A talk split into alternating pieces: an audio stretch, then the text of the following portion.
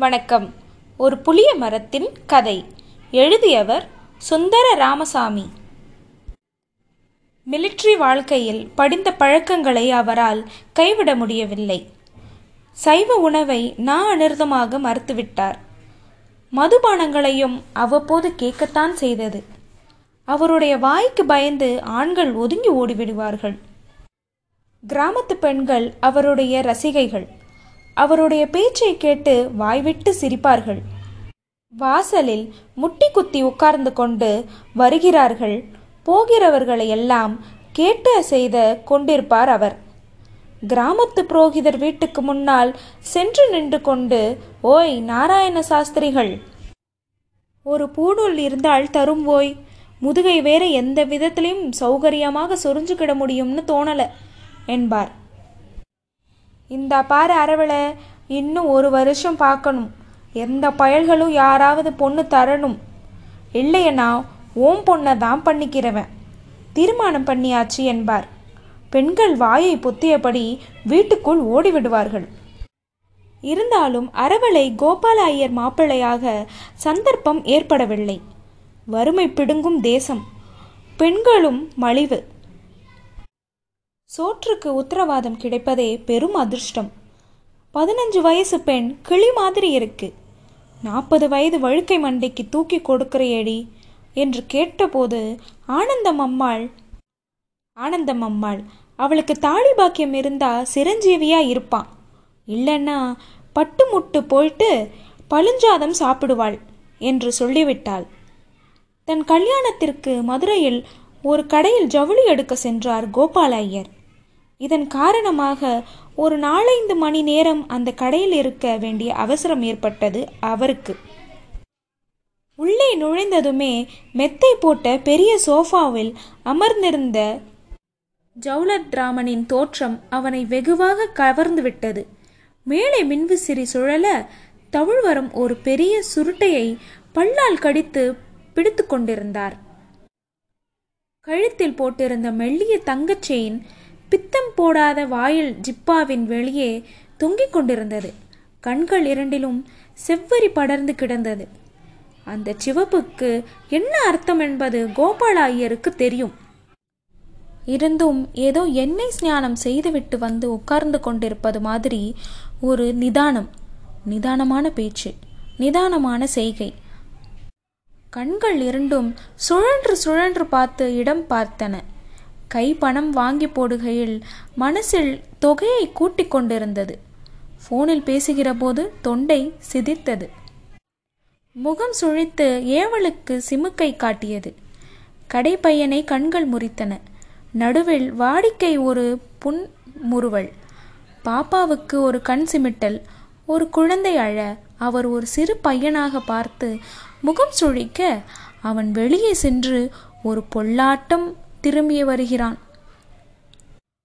நாள் பூராவும் அங்கே உட்கார்ந்து கொண்டு அவரை கவனித்து கொண்டிருப்போமோ என்று தோன்றியது கோபால ஐயருக்கு திடீரென்று பம்பாயிலிருந்து ஃபோன் வந்தது. தௌலத் ராம் ஆங்கிலத்தில் பேச ஆரம்பித்தார். அவர் பேசிய தோரணை அவர் மனசை சொக்க வைத்து விட்டது. மன்னன் மன்னன் என்று மனசுக்குள் சொல்லிக் கொண்டார். கிராமத்துக்கு சென்றதும் எல்லோரிடமும் இவனை பற்றி சொல்ல வேண்டும் என்று எண்ணினார். அதே சோஃபாவில் தான் உட்கார்ந்து கொண்டிருந்த அளவு ஆனந்தமாக இருக்கும் என்று அவரால் எண்ணாமல் இருக்க முடியவில்லை. ரயிலில் வருகிற போது துணிந்து முனை என்ற ஸ்டேஷனில் வாங்கிய ஆங்கில புத்தகத்தை படித்துக்கொண்டே வந்தார். தீவிரமாக சிந்திக்கிறோம் என்ற எண்ணத்தில் தொடர்ந்து சிகரெட்டிலிருந்து சிகரெட்டை பற்ற வைத்து குடித்து கொண்டிருந்தார் அதிலுள்ள ஒவ்வொரு வரியும் அவர் மனசிலிருந்து கண்டு சொன் சொன்னதாகவே அவருக்குப்பட்டது. ஆமாம் துணி துணிந்தவருக்குத்தான் வாழ்வு. விடாமுயற்சிதான் பலிக்கும் சந்தேகமே இல்லை. எதிர்பேச்சில் இருந்தவர்களிடம் வாயை பேச கொடுத்து தன் மனசில் இருந்த எண்ணங்களை பேச திருப்தி தனக்கு எதிராக அவர்களை பேச வைத்து அவர்களுக்கு எதிராக தான் பேச ஆரம்பித்தார். வெள்ளைக்காரன் முன்னுக்கு வருகிறானே முன்னுக்கு வருகிறானே என்று பொறாமைப்பட்டால் மட்டும் போதாது. எதையும் துணிந்து செய்பவர்கள்தான் மன்னர்கள். நாம குளிருமே குளிருமே என்று குளிக்கவே மாட்டோம் என்று இறைத்து காட்டினார். திருநெல்வேலி ஸ்டேஷனில் இறங்கும்போது அவருக்கு மனசில் ஒரு அழுத்தமான தீர்மானம் விழப்பட்டது. திருநெல்வேலி ஸ்டேஷனில் இறங்குகிற போது அவருக்கு மனசில் ஒரு அழுத்தமான தீர்மானம் விழுந்து விட்டது நாகர்கோயிலுக்கு வருகையில் அரை தூக்கத்தில் பஸ்ஸில் ஏதோ தியானம். அது சரி நீ கெட்டிக்காரன் இல்லைன்னு சொல்லலை. எவ்வளவு கெட்டிக்காரன் தான் நீ. உன் முகத்திலேயே அந்த கலை சொட்டுறதே. உன் கண்ணும் கையும் வாயும் துரு துருன்னு எத்தனையோ காரியம் பார்க்கறது. உன் முகராசி ஆணையும் பெண்ணையும் மடக்கி கொண்டு விடுது. உன் கடை வாசலிலே தள்ளத்தான் செய்யும். இல்லைன்னு சொல்லலை. இல்லைன்னு சொல்லலை. லக்ஷ்மி விடிஞ்சாச்சு. எழுந்து ஒரு மரக்கையில் தங்க காசையும் வெள்ளி காசையும் பசியும் பருப்புமா கலந்து வச்சுண்டு உன் கால் மாட்டில் உட்காந்து அரைப்படியில் அளந்து அளந்து உன் பக்கத்தில் கொண்டு இருப்பான் தான் இருப்பாள். இல்லைன்னு சொல்லலை. உனக்கு ஆனால் அதுக்காக உனக்கு ஒருத்தனுக்கு தான் அது லாபிக்கும்னு ஆயிடாது. தெரிஞ்சவன் சாமர்த்தியம் உள்ளவன் ஒரு நேக்கம் நான் உள்ளவனுக்கு அங்கே முளைச்சி முன்னுக்கு வந்து விடுவான். அவன் பக்கத்தில் வேணும்னா அளக்கலை. இல்லை போட்டும் உலக்கையில் கொட்டுவான்னு வச்சுக்கிடையே. அதனால் நீ தான் ரொம்ப கெட்டிக்காரன்னு நினச்சிக்க வேண்டாம். என்னை விட இல்லைங்கிற நினப்பு உனக்குள்ள. யாருக்குமே வராத அளவு சிலக்கியம் இல்லை அதுக்கு தான் சொல்கிறேன் ஏதோ இப்போ நானே ஒரு கடை போடுறதுக்கு தீர்மானம் பண்ணிக்கிட்டாச்சு. உடனே பூ பெரிய வியாபாரம்னு சொல்லி பரிகாசம் பண்ணிப்படாத. அட காலமும் வேலையும் கூடி வந்ததுன்னா ஒரு தூக்கு தூக்கும்னு வையேன். பத்து வருஷம் மிலிட்ரி சர்வீஸ் இருக்கு. மணியை இங்கிலீஷ்க்கு பேசுவேன். நீ நன்னா பேச்சலன்னு சொல்ல வரல. நான் தான் பேசுகிறேன் நீ உ உச்சரிப்பு வெள்ளைக்காரன் மாதிரி தான் இருக்கு. ஏதோ நினச்சிக்கோ. நான் பேசினா அச்சு அசல் வெள்ளைக்காரன் பேசுதான் என்று எண்ணிக்கொள்வார்கள். நாளைக்கு ஒரு ஒரு ஹோலி பண்டிகை ஒரு தீபாவளின்னா கன்னியாகுமரி போவேன்னு குஷியாக புறப்பட மாட்டியா? பொண்டாட்டி குழந்தைகளை கூட்டிக்கிட்டு போகிற வழிதானே நாகர்கோயிலில்? வந்ததும் கோபால ஐயர் கடை ஏதுன்னு கேட்டுட்டு சித்தெடுத்து வந்துட்டு போயேன். என்ன? அப்படி செய்யப்படாதா என்ன? ஏலப்பம் இருக்கே. சரி இருக்கட்டுமே. உன்னை மாதிரி இல்லாவிட்டாலும் உனக்கு பதியவது இருக்குன்னு பார்த்துக்கிட்டுக்க ஏன் என்ன நான் சொல்கிறது கேப்பியா கேப்பியா? கேட்பேங்கிறேன் ரொம்ப கௌரவமோ சாமி தூக்கத்தில் என்ன புழப்பம்? மணிமேடை மணிமேடை என்று குரல் கொடுத்தான் கண்டாக்டர் கல்யாணமாகி ஒரு மாதம் கூட ஆகவில்லை. தேரூர் பக்கத்தில் நாலு கோட்டை விதைப்பட்டை விற்றார் கோபால ஐயர் நாகர்கோவிலில் கடை எடுத்து விட்டது என்று பேச்சும் கிளம்புகின்றது கொள்முதல் செய்ய வேண்டும். வியாபாரத்தில் பழக்கமுள்ள கையை தேடி போட்டுக்கொண்டிருந்தார் அவர்.